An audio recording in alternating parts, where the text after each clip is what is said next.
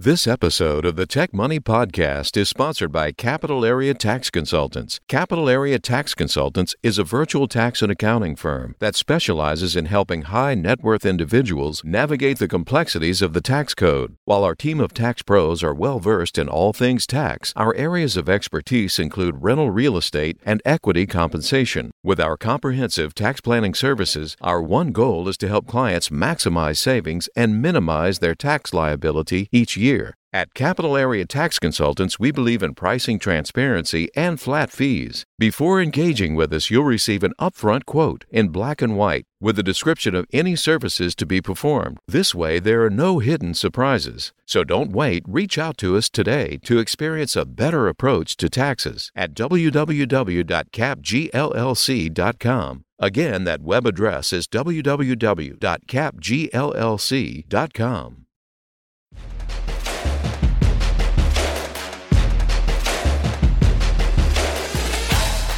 Welcome to the Tech Money Podcast, where the worlds of technology and personal finance collide. Hosted by certified financial planner, speaker, blogger, and self proclaimed personal finance nerd, Malcolm Etheridge. Each episode aims to make you just a little bit smarter about your money, all from the perspective of the tech professional. Without further delay, here's your host. Hey there, listeners. Malcolm here and I'm joined as always here in the virtual studio by my producer, Eric with an A. With Bitcoin breaching its all time high of $19,000 again, there's been quite a bit of excitement and conversation out there on the interwebs about this being the time to get in again, which means I also started to get bombarded once again with questions from friends and a few clients on whether or not to invest in it. And since I do not pretend to be an expert in cryptocurrency by any means, I figured I'd call up the one guy I know who's smarter than all of us when it comes to this stuff and have a conversation with him. So, Samson is a professor and earns his living lecturing uh, on the ins and outs of fintech. He's also a person who organizes who organizations pay to uh, fly around the world and speak on the subject pretty regularly. So, with that brief introduction, uh, welcome Samson Williams to the Tech Money Podcast. Hello, hello, beautiful people. I'm super excited to join you, uh, Malcolm, here on the Tech Money pa- Podcast. And I just want to say, as a disclaimer, I'm not an expert. I mean, I teach okay. at a couple of universities, but there are no experts in cryptocurrencies. They're just fools at different levels of discovery. So I just want to be clear about that. So you know what? That's a that's a great entree into you as a person in general that you would categorize it that way. So I'm going to have you introduce yourself a little more fully first. I teach at a couple of universities. I teach at University of New Hampshire School of Law. I created a blockchain cryptocurrency and law uh, certification program for them, and that was really for if you're an entrepreneur or you're in a startup or an existing business and you're looking at blockchain technology, you were paying six to eight hundred dollars an hour to provide on-the-job training to mm-hmm. lawyers to introduce them to distributed ledger technology, blockchain, the ver- the verbiage of decentralized tech as well as cryptocurrencies. So at the law school there, we help demystify blockchain for the lawyers. We hmm. also have a lot of non lawyers, particularly from the banking and regulatory space, who just want to have an understanding of blockchain, the tech, and its applications. And then I teach over at Columbia University, New York, which I didn't know was in Har- was in Harlem until I went up there last year to teach in person, and I stayed two months in Harlem, which was a fantastic experience. But that's outside of teaching there at Columbia. But we also teach about uh, fintech, AI, machine learning, the fifth industrial revolution, which is the space economy. Basically, any buzzword you've heard, we give a practical introduction to it so that people can understand, like, oh, they've reinvented the abacus blockchain. I get it. Okay, I'm very excited about this. Of all the things to build a career around, why fintech and why crypto? It's where the world's going. Everyone's talking about data is the new oil, data is the new gold. So if data is new oil, data is new gold, but you're still in an analog world. You're still pushing paper. You're not going to be part of that next industrial revolution and that next uh, moment of wealth gain. Really, all this leads up to the space economy, which is a longer, separate discussion. But very briefly, if it's 1993, I'm trying to tell you about the internet economy. You're like, what's mm-hmm. that?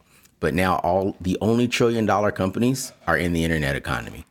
The space economy will make the internet economy look like somebody's hobby. And so hmm. this is why I'm in fintech. And crypto is a part of it, because once you get into space and you use blockchain as infrastructure, it's plumbing. All the quote unquote blockchain enthusiasts, they're really like Mario and Luigi from Nintendo. They're plumbers. they just don't know it yet. I always feel like I'm like such an old man and I'm going to get left behind whenever I talk to you. So thanks a lot. But I, so I, we've kind of shortened it, abbreviated it, saying crypto. Obviously, people are smart enough to put together crypto as cryptocurrency. But give us a quick primer, man. What exactly is cryptocurrency? Cryptocurrency, in short, is a religion. You could call it okay. money, you could call it currency, but it's really a religion. I'm an anthropologist by training, which sort of makes me like a historian.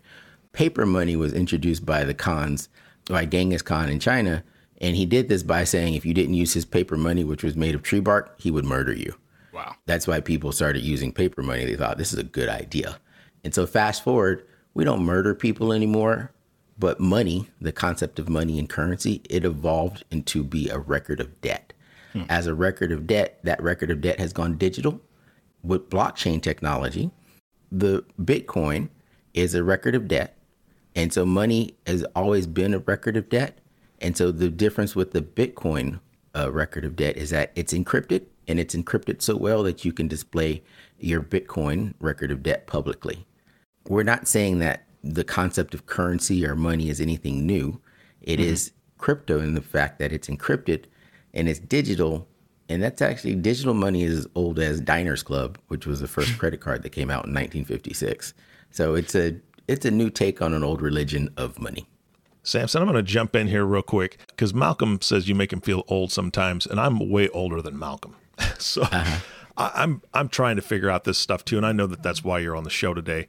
But I remember a news article that uh, for Bitcoin specifically that I think one of the first things purchased was pizza, right? Mm-hmm. For 10,000 Bitcoin. And we started off this show, I think Malcolm said that it, it topped $19,000 per Bitcoin, right?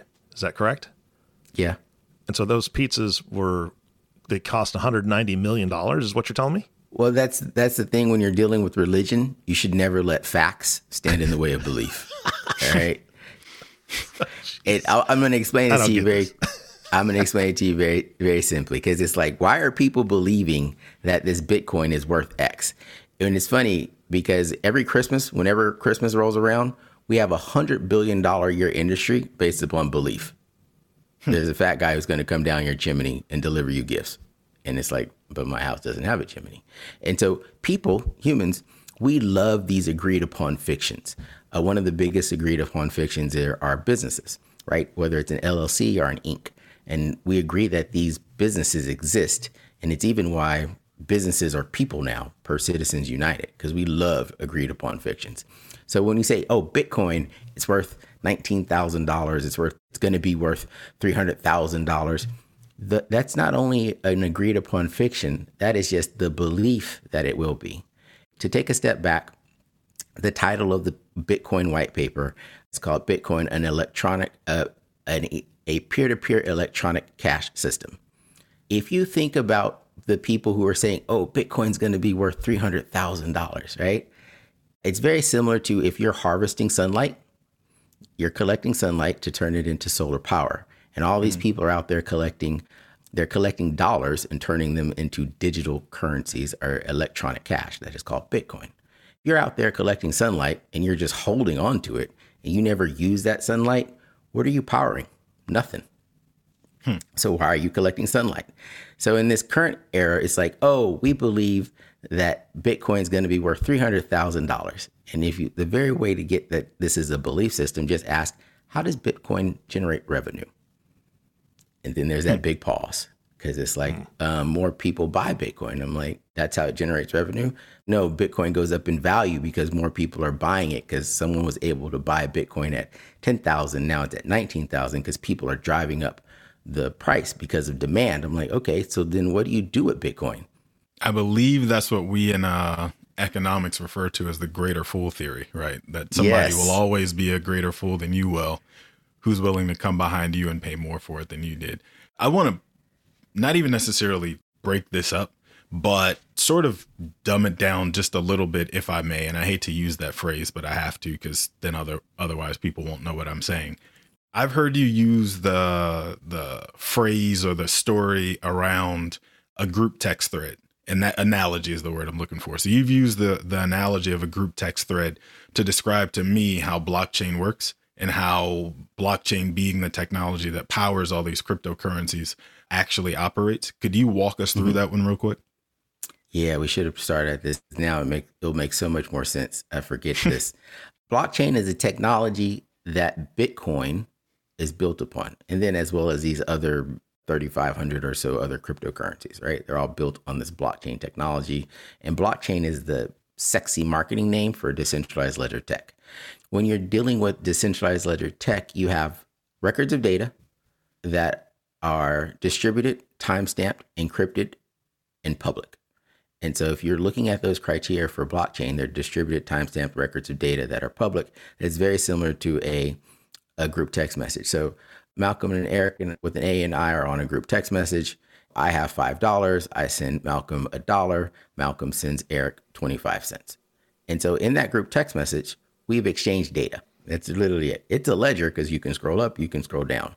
Everyone mm-hmm. can see that I started with $5 and I sent Malcolm a buck and he sent Eric 25 cents. Eric can't now say, Oh, I have $250,000. We're like, Eric, we're all looking at the same group text message. you got 25 cents, player. That's, that is literally blockchain in a nutshell because it, it's a text message. It's Eric's phone number might be 555 555 555, right? He's pseudonymous. We don't actually know that that's Eric. We just see this phone number. But we know that this number, 555, it got 25 cents from a person we do know who is Malcolm. And through the magic of research, we can figure out, oh, who is Eric? Which is why this is a warning for everybody. If you plan on laundering money, you will absolutely, positively go to jail if you use Bitcoin because you have created a distributed hmm. timestamp record of all of the illegal things you just did, and it's public. So Yikes. I tell people if you want to launder money, you want to use something that you can't track, you want to use something that has no owner, and that thing is called cash. I doubt any money launderers or wannabe money launderers are listening to the Tech Money podcast, but I'm glad I guess you threw that nugget out there just in case. For the folks that are on the right side of right, are there any ways to invest in blockchain technology that are not necessarily obvious? And feel free to use words like pseudonymous again. Okay, yeah, yeah. Uh, pseudonymous means I will I can figure out who you are versus anonymous, which means I have cash is anonymous because once I give it to Malcolm, that hundred dollars, it's gone. It was never belonged to me. But Bitcoin, again, it creates that text message ledger, and if you doubt in that text message ledger, so that I can figure out why why did I give you give him this money? When we talk about investing in blockchain technology, what's not obvious is the first thing is that you can't actually invest in blockchain. You can hmm. only invest in the businesses that use blockchain. And again, it's hard to explain this to the religious fanatics. They're like, no, Bitcoin, blockchain, one and the same. We're going to the moon, Lambo moon, Lambo moon, hashtag, right? And it's like, no, you can't invest in blockchain. And I'll give you an example. That's like saying, hey, Eric, do you want to invest in HTML? And you'll be like, what? What's HTML? I'm like, oh, it's the thing that makes the www dot work. You're like, what's the www dot? The World Wide Web.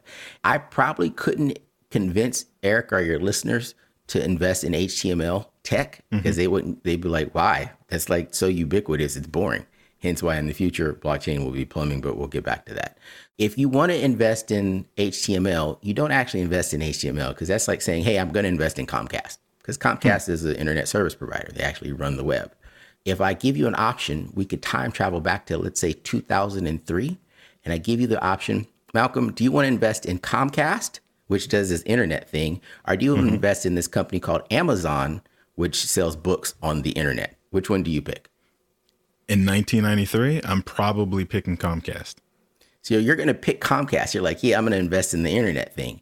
Also, because Amazon doesn't exist in 1993. But uh, Comcast is internet technology. However, Amazon uses the internet technology to be a thousand times more profitable and valuable than Comcast. Mm-hmm. And so when people say, oh, I want to invest in blockchain technology, you do not want to be owning Comcast shares if the other option is owning the, the same amount of Amazon shares. Another really invest, good analogy. Yes, you want to invest. I just gave my credit for a good analogy. I gave myself credit for a good analogy. That's really funny. You actually don't want to invest in Comcast, in the internet businesses. You want to invest in the businesses that use the internet to make trillions, and let me say this again trillions of dollars.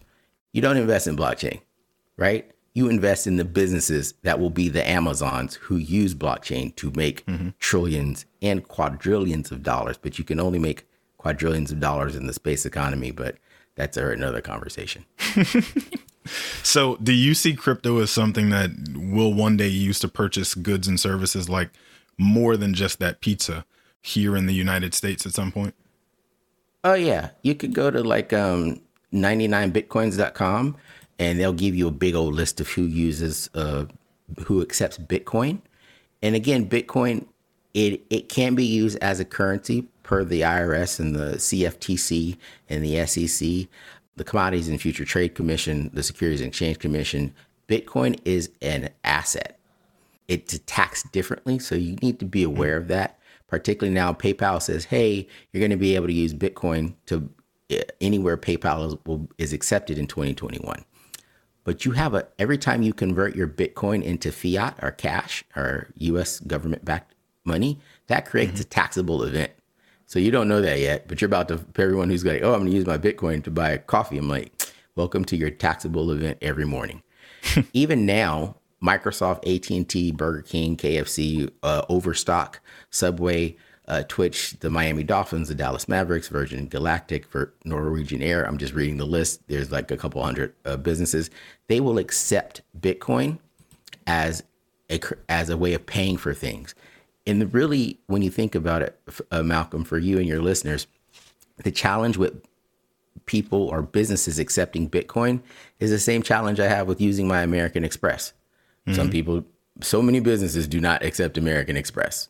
Why? Well, that's they what I was going to say. In, fees. in the example you just gave me, I've got to go on a website, pull down the list, read the list to determine if the thing that I want to go buy is available on that company's platform, right? But we're in an age where Google Chrome will ask me anytime I buy something with a new credit card on that browser, do you want me to store these buying credentials so that you don't have to go through the trouble of finding your credit card and putting in those numbers every single time you go to buy something? Like that's where we are now. So I obviously don't want to have to go to a website and read a list of anything before I can do my online shopping. That defeats the whole purpose. And now I've had a chance to talk myself out of buying that item. So I'm curious if you see a way or a world where it's widely accepted, it's at least as ubiquitous as Amex, right? To use your example, since they're not accepted every single where, but they're in most places that have any sense, right? Do you see that world anytime soon? Yes, only because again, we're going into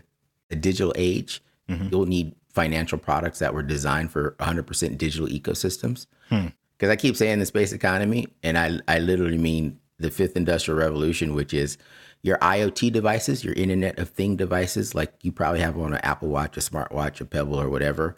There's a, probably a wallet already attached to that, so you can go and pay for anything. Uh, just scan your, um, particularly because of COVID, you don't want to touch anything, so you just scan your watch and it pays for it.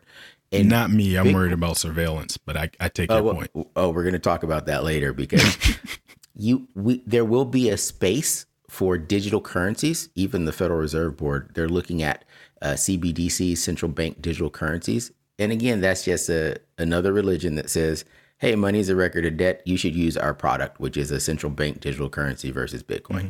So yes, you will be able to go into whichever store, but the question is how easy and convenient is it for you to do that? And that's really boils hmm. down to, from a regulatory perspective, what's going to happen in underneath the Biden administration. Has the regulatory appetite changed any as of late? Uh, I would say yes. There's this gentleman named Brian Brooks. I know him from back in the day when I worked at Fannie Mae. He was a chief. He was a chief legal officer at Fannie Mae. Then he went to Coinbase, and now he's over. He just got appointed to the OCC, the Office of Comp Controller he speaks he speaks digital currency fluently. He speaks cryptocurrency fluently. So the reason he's so important is that he will talk to the other regulators at the FDIC because you want your cryptocurrencies to be insured. Mm-hmm. He will talk to the SEC so that you understand that Bitcoin is a commodity. That's why the CFTC governs it versus some of the other cryptocurrencies out there like Ripple, who's going through their class action lawsuit because, in my opinion, they were unregistered security. So Brian Brooks is going to help communicate to the other regulators what the future of digital currencies look like. And at the same time, this other Brian named Brian Armstrong, he's the CEO of Coinbase. And Coinbase is just a very large exchange that makes it easy for you to buy and sell not only Bitcoin, but I think it's mm. like 20 other cryptocurrencies. The regulations will continue to evolve because even our governments are looking at how do we create digital currencies and you sort of touched upon it there's so many reasons this is so it creates so many moral hazards so many actual hazards because already in 2020 20% of the cash that's currently in circulation was created this year and they don't mm. actually print money they just move the decimal point on the ledger. When they create these they create new debt. A stimulus bill is debt that our great great grandchildren will need to figure out how to pay off. When you think about digital currencies and cryptocurrencies and adoption, yes, we will move in that direction, but it presents so many moral hazards because already I feel like 97% of the money that banks have, they mm-hmm. created mm-hmm. loans. They just create new debt. And this is why at the end of the day, money that you what you think about as money is actually a record of debt. It's going to happen. Facebook Libra, this Libra coin cryptocurrency is supposed to launch in January 2021, and then you're going to see a fight between the Federal Reserve Board, who's a private entity, who's quasi government, and Facebook, who's not quasi government but can turn an election, they're going to hmm. battle out who has the right, who has the right to make up to print digital currencies. Because when you print digital currencies, you don't actually print money. You, again, you enter a new value into your ledger and you say, "I've just created five hundred billion dollars." Let my Dude, users use. So, it.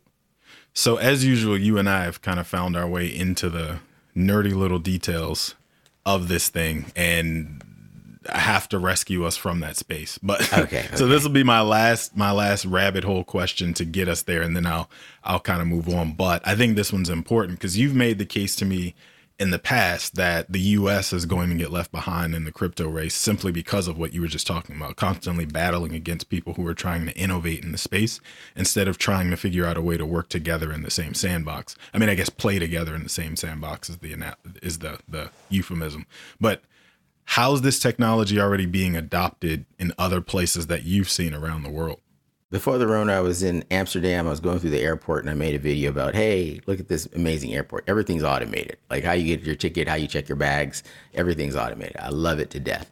In that airport, there's a little, there's a kiosk where you can pay with something called Alipay. I'm sorry, WeChat Pay. WeChat's a messenger messaging service, very similar to WhatsApp. You're able to use that messaging service to pay for things that's already in existence. And the reason WeChat is important because they have about 1.2 billion daily users who use WeChat to pay for stuff, primarily in China and nations that fall underneath the influence of China, which includes most of Africa. Digital currencies and point of sale systems for digital currencies, they already exist. Here in America, we're sort of messing around with Google Pay, Apple Pay, etc we're behind not just in crypto, the US is behind not just in cryptocurrency technology and blockchain technology. We we blew the internet race. We dominated the internet, we we invented it, we created it, and then mm-hmm. we commercialized it to the point where internet Wi-Fi is a human right. Because as you transfer all your government services on the internet, we still have a digital divide in the US. It's about 50 50.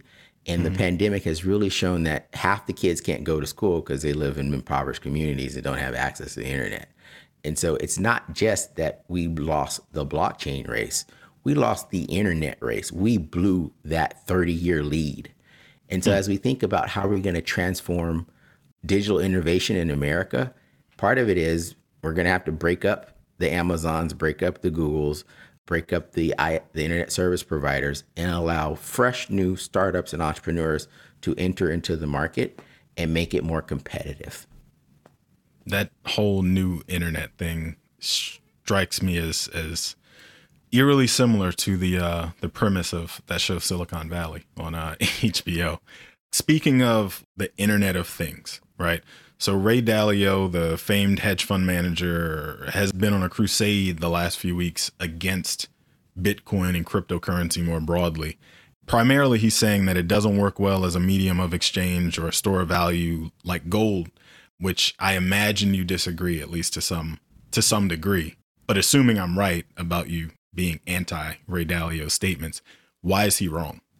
I, I think that the fanatics on both sides, remember, we're talking about religion.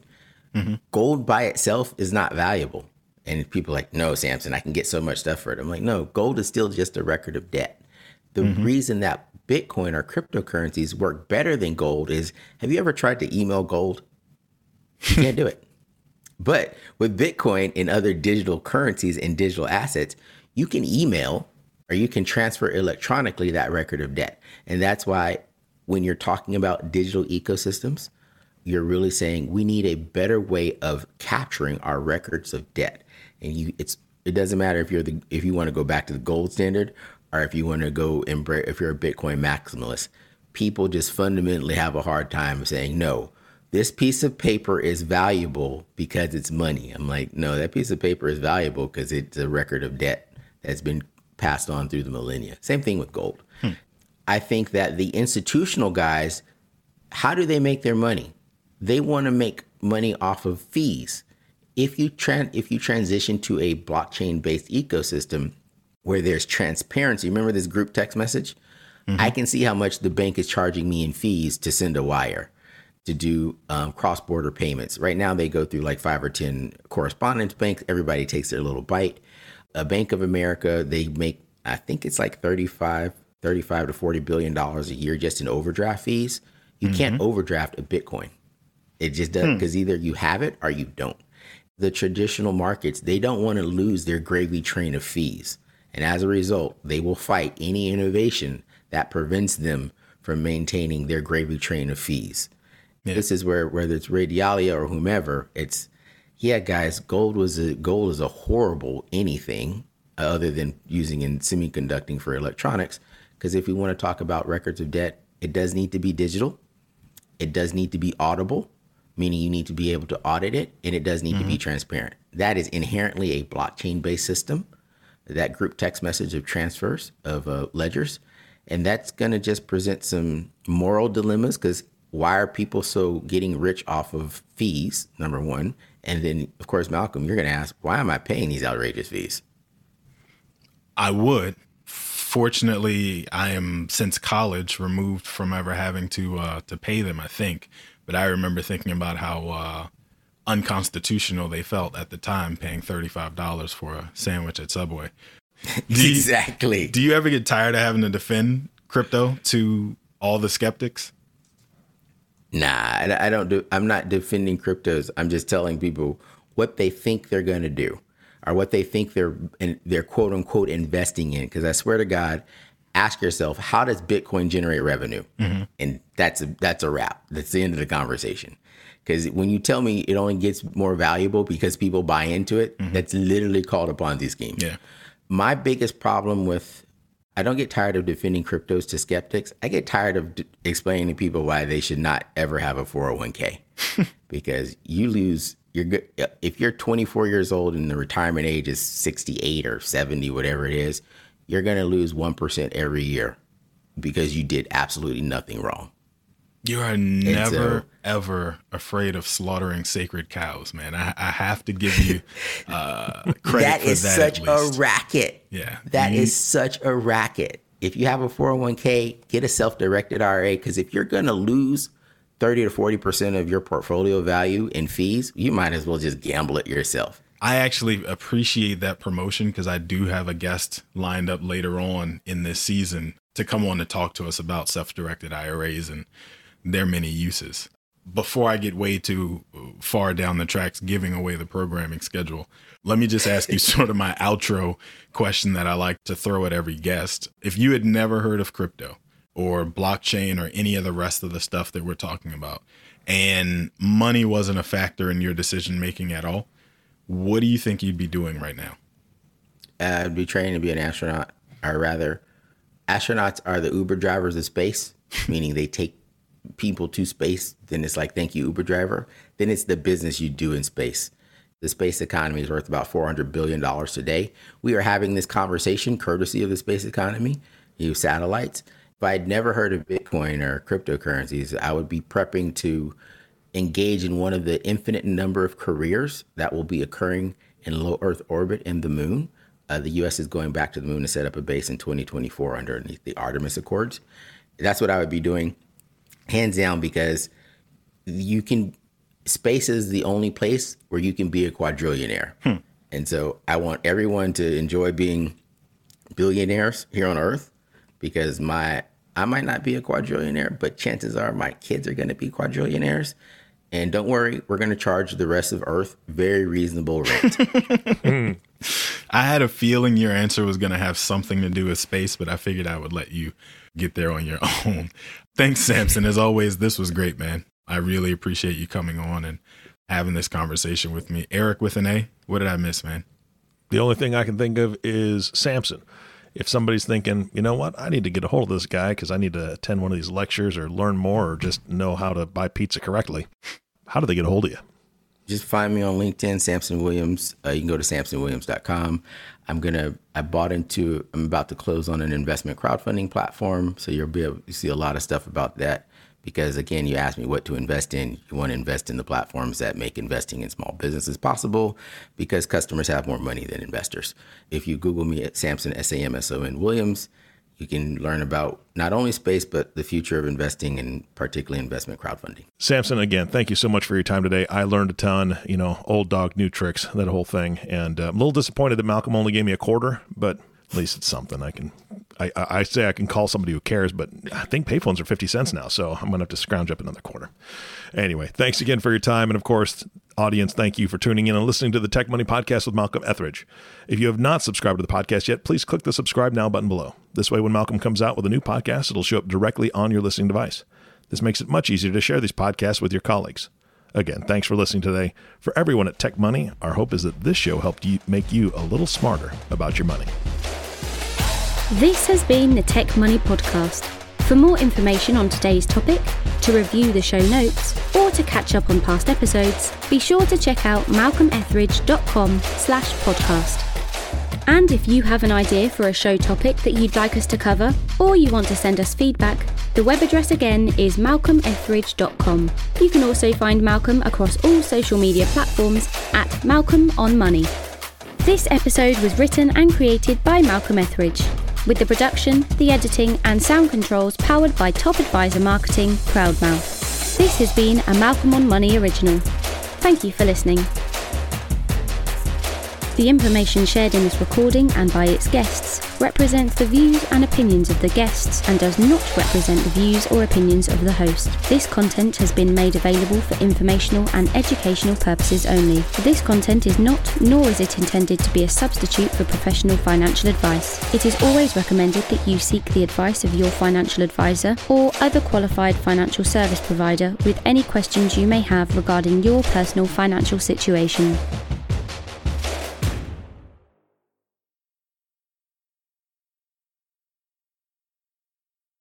This episode of the Tech Money Podcast is sponsored by Capital Area Tax Consultants. Capital Area Tax Consultants is a virtual tax and accounting firm that specializes in helping high net worth individuals navigate the complexities of the tax code. With our comprehensive tax planning services, our one goal is to help clients maximize savings and minimize their tax liability each year. Our team of certified public accountants and enrolled agents is well versed in the latest tax laws, ensuring that you capitalize on every opportunity for strategic tax optimization. We anticipate changes and keep you up to date on opportunities to potentially reduce your tax bill in the future. With a focus on precision and strategic planning, we are your trusted partner both during tax season and throughout the year. So don't wait, reach out to us today to experience a better approach to taxes at www.capgllc.com. Again, that web address is www.capgllc.com.